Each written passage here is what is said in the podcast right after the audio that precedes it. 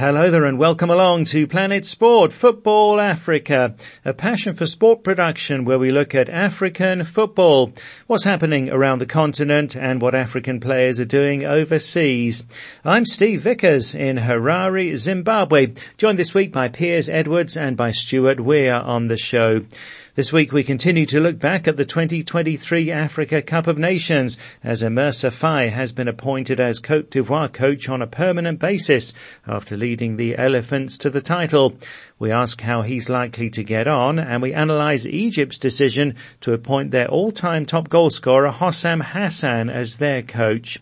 Plus, with the qualifiers for the women's football tournament at this year's Paris Olympics continuing over the next few days, we hear from Zambia's Rachael Kundananji, who recently became the world's most expensive female footballer ever. I'm just looking forward, you know, to meet my new family, my new team, and uh, uh, to, to, to, to do more because I need to, to, to reach my target. That's coming shortly. Plus, as FIFA's chief of global football development, Arsene Wenger, says that FIFA will establish 75 football academies worldwide. We look at what this means for Africa.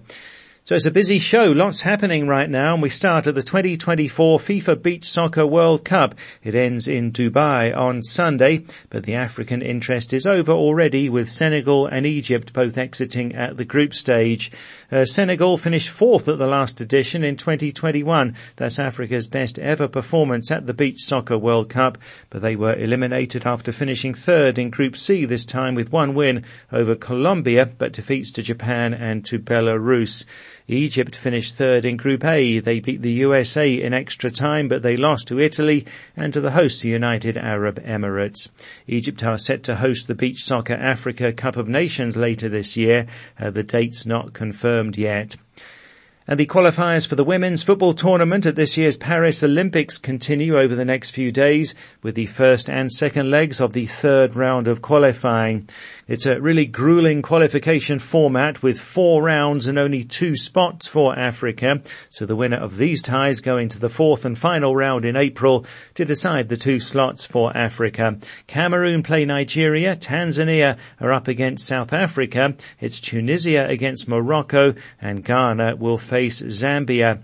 Now in the Zambia squad is Rachael Kundananji, who recently became the world's most expensive female footballer ever.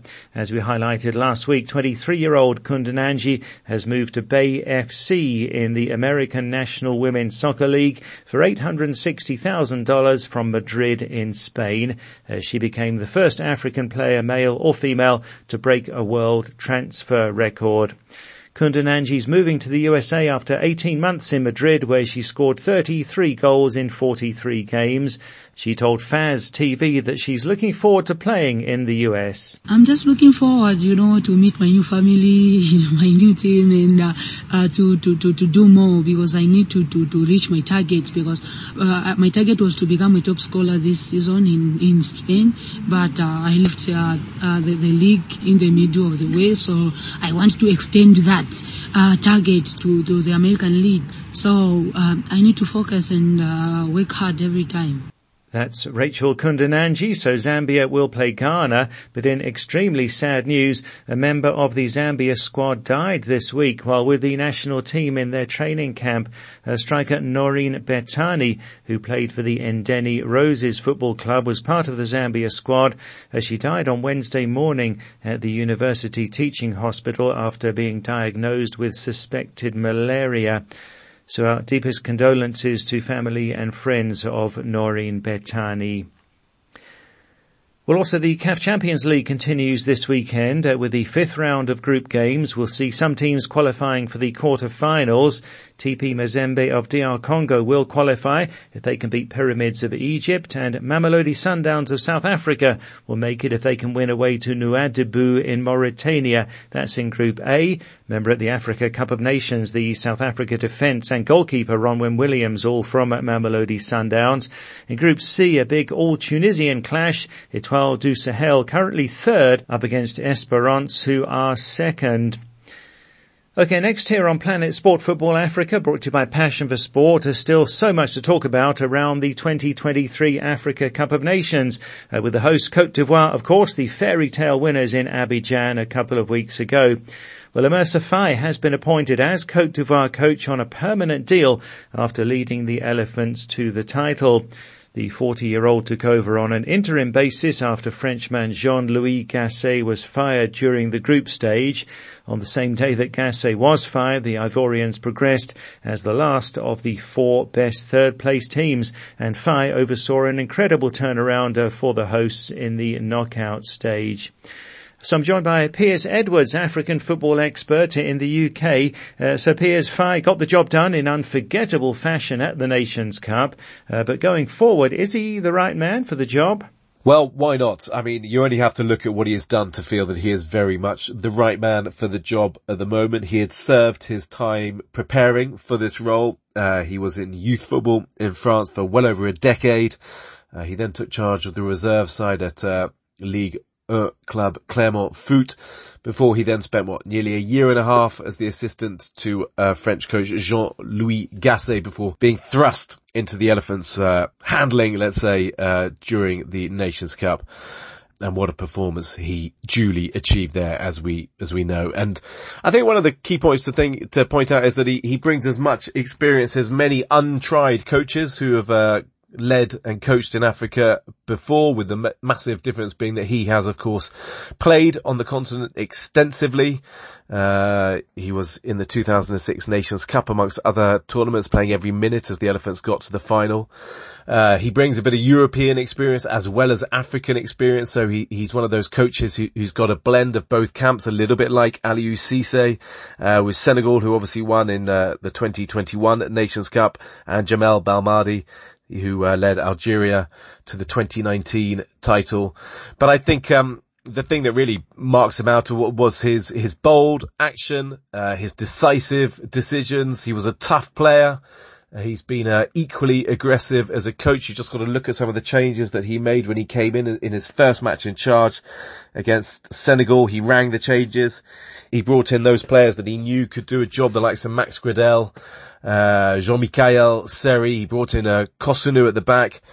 Then when they were losing, he went for it. He brought in the changes, five substitutions against the Senegalese late on. He did uh, bold changes again against Mali, taking off uh, Serge Aurier, the captain who was booked, given they couldn't afford to go down to nine men, having lost a man in the first half against Mali. And, um, the way in which he, he slowly reintroduced Sébastien Haller as well. All these things just worked in his favour. And when you consider the fact that his side went down and trailed in three of the four knockout matches, despite coming through in all of them. I mean, it's just uh, incredible that he always managed to find an answer. So he's got a huge credit in the bank after conducting Mission Impossible.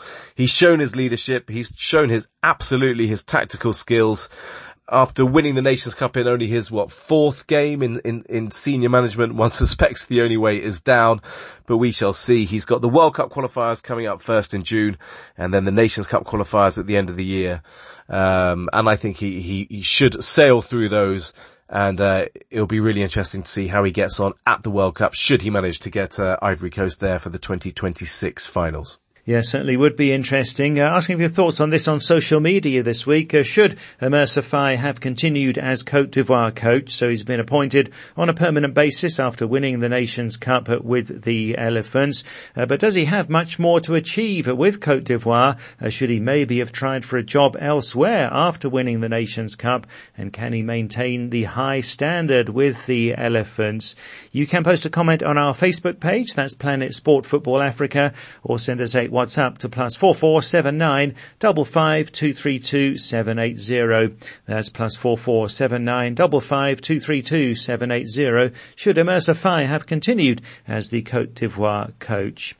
And Egypt have also gone for a local coach, appointing their all-time top goal scorer Hossam Hassan as coach, replacing Portuguese Rui Vitória, who was fired after the Pharaohs round of 16 exit. Well, his twin brother Ibrahim Hassan has been named as the team manager too.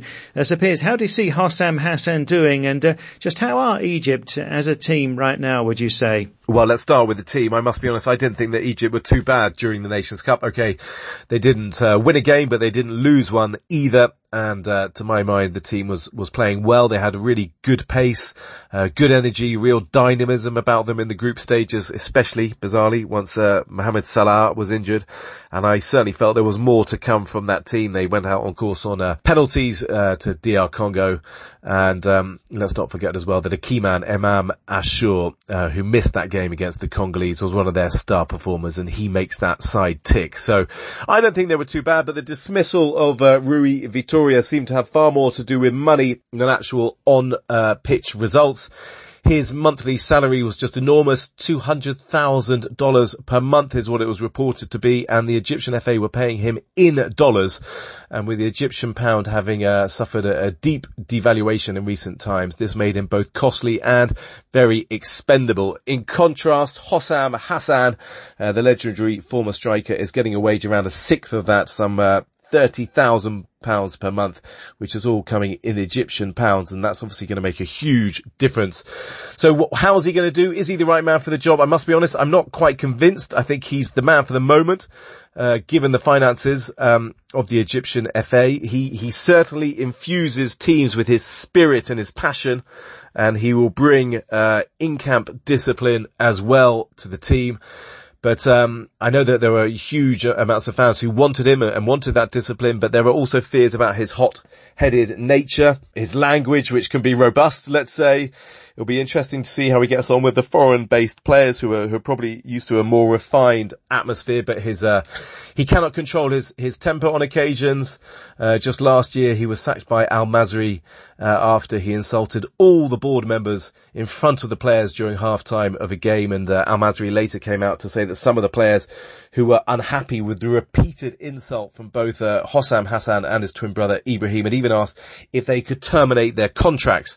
So that gives you an indication of what it's like to play under him. And I think certainly his relationship with Mo Salah is going to be interesting to watch. He criticised the Liverpool staff for leaving the camp when he was injured during the Nations Cup. Uh, it's also worth bearing in mind that Salah is, is closing in on Hossam Hassan's all-time Egyptian scoring record.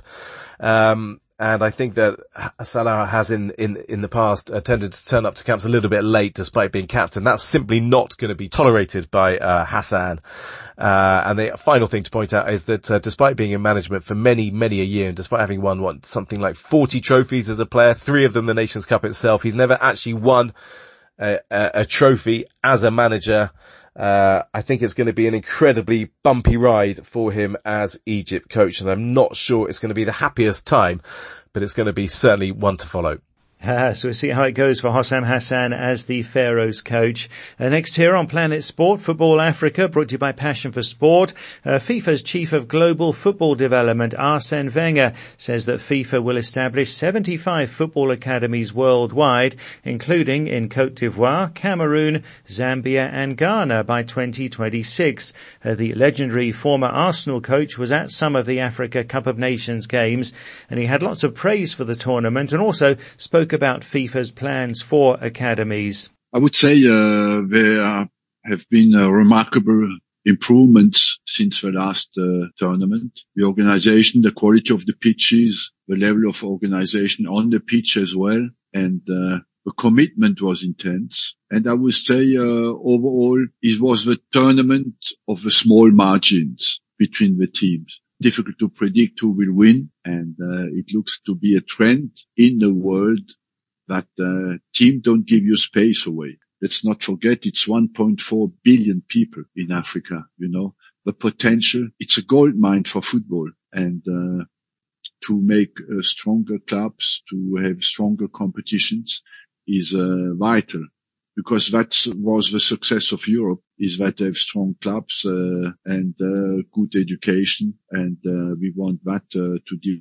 develop that as well in Africa everywhere. It's starting, it's do, doing get getting quickly, very quickly better, but we we want to support that development. I would say the next steps is uh, education of the young players. I personally have a dream that uh, in every confederation, especially in Africa, they can challenge really for the World Cup. You know, they are not far, but they need to make that little step. And uh, I'm trying to convince as well uh, the African countries uh, that uh, they have the potential, but they just need to push very quickly the development of our young players. The talent is there. They're on the right track and uh, we want to encourage them, uh, FIFA to do it. Over the next six months uh, and uh, one year is to open more academies. We are now uh, close to open a new one in uh, Cameroon, Ivory Coast, Liberia, Ghana, Zambia. We want to develop the, five new academies there.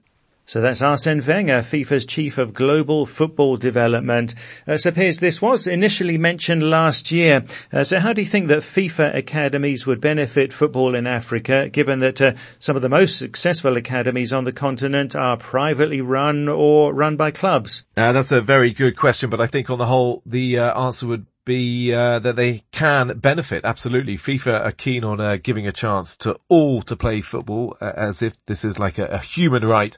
And one key thing that they have uh, stressed repeatedly is that, unlike some uh, academies on the continent or even around the world, a FIFA academy will be free to join. Uh, there are many children in the world who don't get the chance to develop their talent. We can change that, is what Arsene Wenger, who heads up this uh, FIFA Global Football Development Plan uh, has said, and that's not just in terms of football, but also education-wise, like uh, some academies in Africa, but not all. FIFA's academies will be delivering a uh, scholastic education alongside a football one. Uh, the emphasis, of course, being on the football and that they receive uh, proper training. Wenger is very keen on maximising the amount of contact that uh, the youngsters who will be about 12 to 15 uh, will have when they train i.e. he's a big fan of smaller pitches with reduced numbers so that you can have as much contact on the ball as possible. And then he's also keen that there's a pathway uh, to the senior game from the junior game, uh, which is just right in terms of the balance between training and competitive matches. And that's not just for the players, but also for the coaches, uh, with the quality of the latter absolutely key in Wenger's eyes and no doubt in the eyes of those who are wishing to join too, as it's not just going to be boys who'll be at these academies, but girls too, and uh, providing a safe environment is a stated aim of FIFA and one I imagine that many in Africa will welcome too, especially, let's be honest, given the reports we've heard uh, over the years from some of, let's say, the very worst academies. And um, focusing on the women's side of the sport for a moment, this should be a huge boost given uh, the lack of training opportunities and international youth sides uh, for girls all across the world, not just in Africa. So that can only be a bonus. Then there are questions, of course. It'll be interesting to see what the federations make of these FIFA academies, just how many players uh, in the youth teams of a country will feature the players from a FIFA academy. What will be the af- outcry if they don't? I'm interested in, in seeing what happens to these players once they leave the academies. Is there going to be a, a financial element to, to buying a player from a FIFA academy or do they just go out into the world and, and, and get a contract and, and, and it's from there? Anyway, what we certainly do know is that there are three pillars to this plan. They want to identify talents. They want to train players to the best of their ability, especially technically. And then they want to give them competitive opportunities. So that's basically it. And uh, on those competitive opportunities, there might much further down the line be a stipulation that uh, certainly, well, all leagues uh, will field a certain number of homegrown players in order for the talent to be able to blossom. So that'll be interesting to see how that goes. It's all pretty much very uh, worthy and idealistic. And the hope is, of course, this will raise the standard of uh, football all around the world, uh, especially for those less wealthy nations so that they can catch up uh, with the heavyweight powers who have been for many years, decades even, been providing their talent with the best opportunities. So uh, it, it's an interesting project. Wenger is very, very uh, messianic about it, and it will be very interesting to see how it uh, how it performs. Yeah, certainly will. Uh, thanks, Piers. African football expert uh, Piers Edwards are joining us uh, from the UK. This is Planet Sport Football Africa, brought to you by Passion for Sport. Still to come, uh, Stuart on the English Premier League with Liverpool still on top. You can follow us on X at Planet Sport FA and our website is planetsport.tv and we've got a couple of Africa Cup of Nations blogs there. Uh, AFCON, the day of the underdog, looks at how we can draw inspiration from those big upsets at the Nations Cup and also looking at how some of the upsets at the Nations Cup show that teamwork pays. Another blog there called Team Players Back Each Other and Find a Way to Win. Uh, those blogs on our website, planetsport.tv and you click on the blog section. Let's go to social media now. Last week on the show we asked who else should have been in the Africa Cup of Nations team of the tournament. As a CAF 11 players making their team of the tournament were goalkeeper Ronwen Williams of South Africa, who saved four penalties uh, in that shootout against Cape Verde.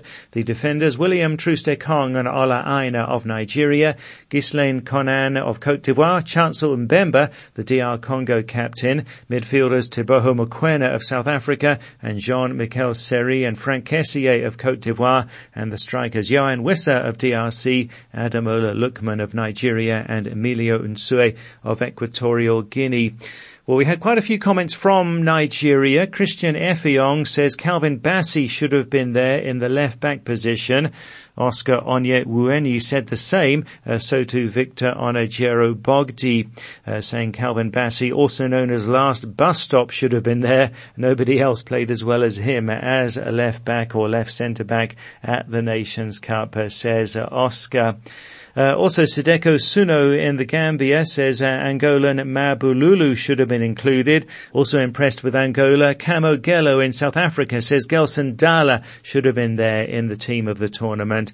Balong Baji in the Gambia says I think uh, two defenders of Cape Verde should have been there. That's Logan Costa and Pico. Their role was pivotal, says Balong. And uh, some people noticed the big contribution of Simon Adingra of Cote d'Ivoire, uh, Jabon Mbani Lenyora in Botswana, uh, saying Adingra should have been there, and Momo Momo in the Gambia says he played a vital role in the Nations Cup, although uh, perhaps that was more in the semi-finals and in the final. Well, thanks very much for those contributions. Also, on the previous week's question, we asked if this was the best Africa Cup of Nations ever. Abdoulaye So in the Gambia says yes, it was one of the best ever played. Uh, we in Africa learned two things, that African coaches are showcasing their competency and also the application of VAR. No other continent has done it as well. Africa's on the right path in football. Long live African football, says Abdullah. And uh, Alassane Drame in the Gambia too says that yes, they did very well. And uh, thanks to the host nation for great organisation and congratulations to CAF for a successful tournament. I'm a proud African, says uh, Alassane. Right now, let's go to our European football expert, Stuart Weir in the UK, and uh, Stuart, Liverpool still on top. Well, still on top, four points clear of Manchester City, and while City have a game in hand, that Liverpool have a four point lead means that City now cannot catch them unless Liverpool slip up. Liverpool had a 4-1 win at Brentford with Mo Salah fit and scoring, and midweek they beat Luton Town 4-1, but they struggled Luton led for 45 minutes before Liverpool got four late goals. But that most significant game last weekend was Manchester City held to a draw at home by Chelsea. And actually Chelsea took the lead in the first half and held it until the 83rd minute when Rodri scored and the game finished 1-1. Of course, Steve Rodri had to score in order to maintain his own remarkable sequence of not having lost while playing for City in over a year. Arsenal won 5-0 at Burnley and remember last weekend they won 6-0 at West Ham. This must be a record for the most goals scored in consecutive away games and it's 21 goals in their last five Premier League games. And two goals from Ollie Watkins, such a consistent striker, gave Villa a 2-1 win at Fulham to move them into the top four.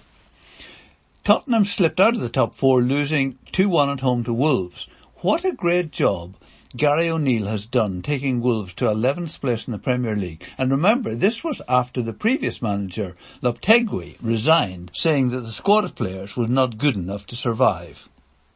Manchester United were 2-0 up at Luton after seven minutes, but finished the game struggling to hold on to a 2-1 lead. But a win is a win, and United are just five points out of the fourth place and Champions League places. Now, one, if not two African goals saw Nottingham Forest beating West Ham. Awoniyi scored the first and Hudson Odoi. Remember we mentioned him last week that Callum Hudson-Odoi is being pursued by Ghana uh, in the hope that he'll change his allegiance to play for the Black Stars. And a nightmare continues for Kalvin Phillips. Remember we talked about him signing for Manchester City from Leeds as a current England international, but in two seasons he only started two league games, then went to West Ham, coming on as a sub or being subbed, and last weekend he got a red card, or two yellow cards in fact. And when he's been playing for West Ham, the goal aggregate in his four West Ham games is West Ham 1, opponents 12, not the start he was hoping for. The bottom three in the Premier League is Sheffield United, Burnley and Luton, the three promoted clubs. While three of the top four in the Championship are Leicester, Leeds and Southampton. That's right, the three relegated clubs. And this weekend, we see Manchester City away to Bournemouth, Arsenal at home to Newcastle, both on Saturday, and Liverpool are playing Chelsea in the final of the League Cup on Sunday, but they've already played the extra game so they won't fall behind in, in the league table. Yes, a Liverpool playing Chelsea in the EFL Cup final with uh, an injury crisis. And uh, Stuart Crystal Palace have a new manager. He's uh, Austrian. Yes, Oliver Glasner has been appointed to succeed Roy Hodgson. Hodgson is 76 and has stood down due to health issues. But the speed with which Glasner's appointment was announced suggested that the move was already in the pipeline. Hodgson has been manager of Crystal Palace for six of the last seven years. Glasner is a 49-year-old Austrian who played over 400 games in his own country, was a manager in Austria and four years in Germany, most recently with Eintracht Frankfurt, whom he took to seventh in the German league, to a Europa Cup win and the knockout stages of the Champions League. While Glasner's credentials look great on paper, he has absolutely no experience of English football, having neither played nor coached at any level in England, and for that reason alone, I think we have to view his appointment as a risk. Thirteen games left, and Palace find themselves in 16th place. That's two places and four points above relegation. Yes, we'll see how uh, he does there at Crystal Palace. And uh, UEFA Champions League, round of 16, uh, first legs are all done. Very disappointing display from Arsenal, Stuart. Well, Steve, I was just saying that in their last two league games, Arsenal scored five and six goals, but away to Porto, they only managed one shot on goal in 90 minutes, and it got worse for them when Porto scored in stoppage time. PSV Eindhoven drew 1-1 with Borussia Dortmund. PSV had Ismail Saibari from Morocco uh, in their lineup. And probably the game of the, the round was Napoli 1, Barcelona 1, with goals from Victor Osimhen for Napoli and Lewandowski for Barcelona. And as well as Victor, there were two other Africans in the Napoli team. That's Anguissa from Cameroon and Traore from Cote d'Ivoire. Yes, so still lots to play for. Uh, Stuart, lots of talk about uh, this possible sin bin being introduced uh, into football. Deliberations are very much uh, still on, but uh, what exactly is this? Well, first of all, the international board, which controls the laws, has now agreed that it can be trialled. Um, and it's a situation which is used in some other sports, meaning that a yellow card will mean 10 minutes off the pitch in the sin bin, leaving your team a player short people keep talking about the 2020 European Championship when Bukayo Saka for England had the ball in the wing and Giorgio Chiellini cynically body checked him into touch. To be fair, it was not violent and Chiellini, the archetypal Italian defender, was only doing what he'd been brought up to do, stop the opposition attacking. He got a yellow card, but of course it was the last game in the championship, so the yellow card was completely meaningless. No real penalty for the foul. And the question is, had Chiellini known that his foul was going to leave his team short for 10 minutes, would he have done it? An alternative view is that it, it should also include dissent, so that if a player again knew that he was risking spending 10 minutes in the bin, would he still argue with the ref? One possibility is that this will be trialled in the FA Cup uh, next season. And I'm all for this, and I'd love to see how it pans out. Well, yes, there'll be lots and lots of debate and discussion on that one still to come.